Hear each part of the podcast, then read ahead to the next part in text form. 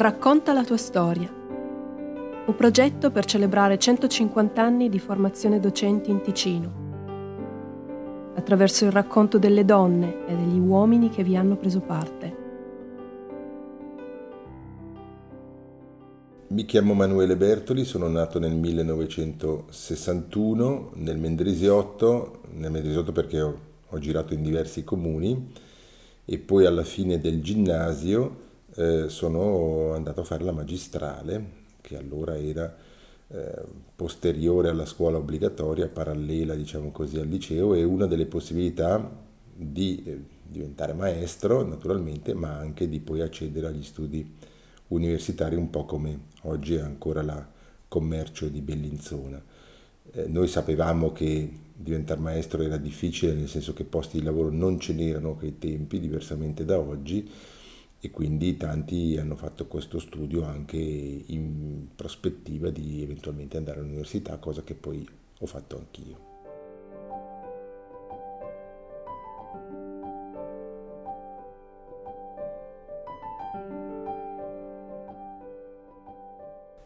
Eh, io sono andato alla scuola magistrale di Lugano perché tutto il sottoceneri andava lì, eh, era il, doppione di Locarno, che era la scuola storica, a un certo punto però le richieste per la magistrale erano molte, quindi il Dipartimento creò una seconda sede a Lugano dove oggi c'è ancora l'ex seminario e il Conservatorio della Svizzera Italiana, per intenderci, quello era l'immobile, era il luogo, e venivano tutte le classi del Luganese del Mendrisiotto. La mia era una classe del Mendrisiotto, quindi una classe che si trovava la mattina sul treno e tornava a casa la sera con il treno e diciamo che questa provenienza specifica ha fatto in modo che fosse una classe molto unita e devo dire molto bella.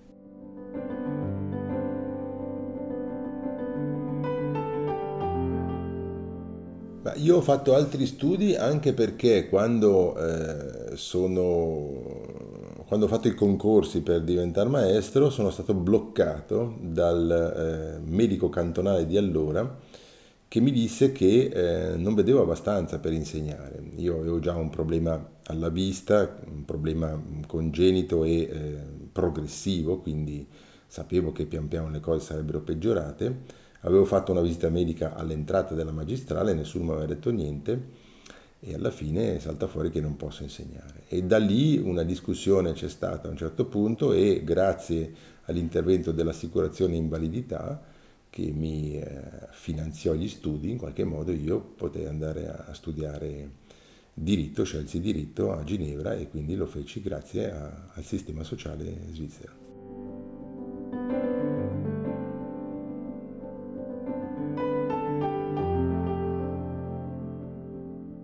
Diciamo che io sono stato formalmente eh, allontanato nel senso che non, non potevo andare avanti con i concorsi sempre ammesso che qualcuno mi, mi, mi, avesse poi proposto un posto di lavoro, perché ricordo che lì i disoccupati erano tantissimi, eh, la sorte ha poi voluto che alla fine io diventassi capo del dipartimento eh, della scuola nella quale non avrei potuto insegnare in base alle indicazioni sanitarie, per cui ogni tanto la vita è anche beffarda o, o, o paradossale e propone anche queste cose.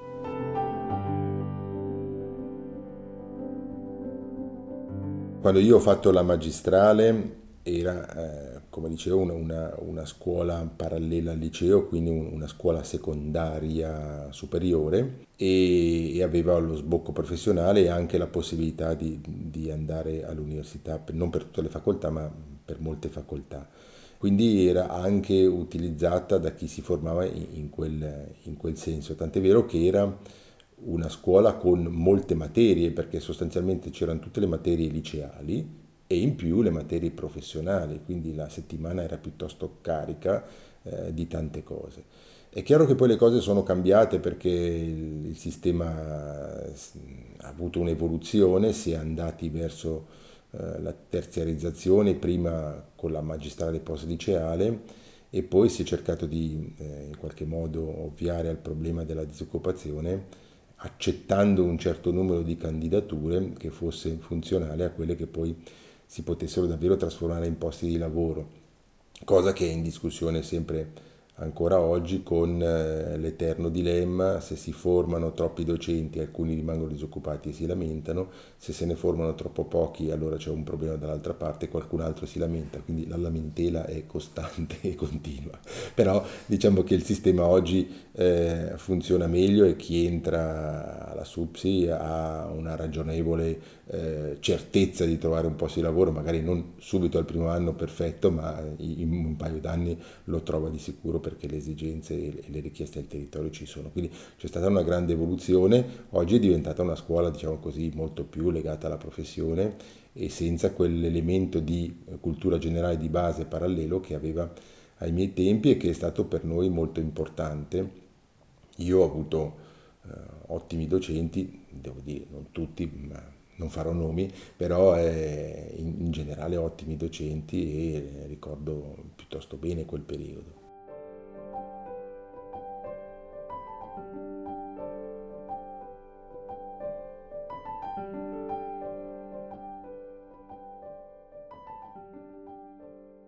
Forse potrei dire una cosa che mi riguarda. Eh, quello che io ricordo è eh, attorno all'insegnamento, al concetto di insegnamento, eh, le teorie che ci venivano presentate che sostanzialmente mettevano al centro il, il, la questione dell'educabilità dei, degli allievi eh, quindi non solo quelli che è facile educare perché sono interessati, capaci, e impegnati e quindi si educano da soli, ma eh, anche quelli più complicati, più difficili, che hanno eh, dietro tutta una serie di eh, pregressi complicati che rendono la loro educabilità difficile. Eh, ecco, quando sono poi arrivato al Dipartimento questo tema in parte è tornato fuori, io sono rimasto molto colpito per esempio da una ricerca fatta proprio dalla SUPSI, al DFA della SUPSI, quale saltava, dalla quale saltava fuori che un numero non irrilevante di docenti sostanzialmente fosse ancora fermo a, alla teoria innatista o uno intelligente perché lo è, punto e basta, se non lo è, eh, vabbè, c'è poco da fare. Ecco, mi pare questa la negazione della funzione del docente eh, il docente non è un trasmettitore di notizie o di informazioni, ma dovrebbe appunto eh, intervenire nell'educazione anche laddove ci sono dei problemi a, entrare in questa logica. E cose che alla magistrale si, si insegnavano, credo che si insegnino ancora oggi, ma che la società non sempre è pronta ancora a riconoscere.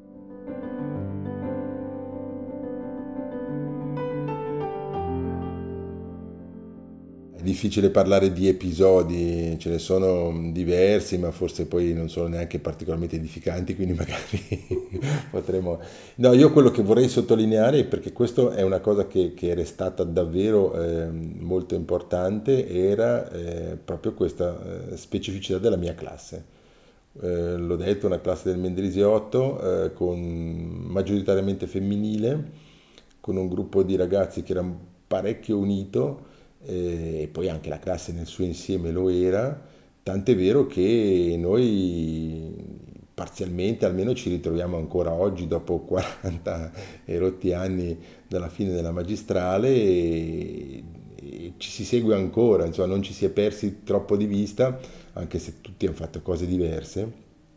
e alcuni hanno fatto i docenti, ma altri hanno fatto altre cose e ecco, quello per me è stato veramente importante perché questo gruppo era anche un, un elemento di, di attrazione di, di, di, quel momento di scuola, di, quella, quel tempo passato, quei quattro anni passati alla magistrale, anche grazie a, a, a un gruppo che poi è stato capace di essere divertente, inventivo, a volte anche, eh, come dire, provocatorio, però eh, è stato veramente qualcosa di molto importante.